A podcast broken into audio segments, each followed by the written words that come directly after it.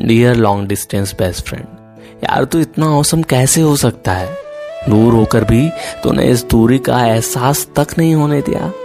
सालों से हम एक दूसरे से मिले नहीं हैं, पर फिर भी तुझसे बात करता हूँ तो ऐसा लगता है जैसे हमारा सदियों का नाता है। मजबूरी है कि चैटिंग और कॉल पर ही गुजारा करना पड़ता है और तुझसे मिल नहीं पाता।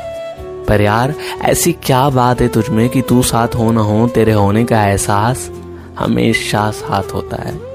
मुझे ताज्जुब होता है कि हज़ारों किलोमीटर दूर रहने के बाद भी तू मेरे इमोशंस इतना अच्छे से कैसे समझ लेता है? कभी कभी तो कई दिनों तक हमारी बात नहीं हो पाती, पर जब भी होती है, ये बॉन्ड हमेशा वैसा का वैसा रहता है। चैटिंग और कॉल से अब दिल नहीं भरता यार। साले, नाटक क्या कर रहा है? अब मिलने आ जाना यार।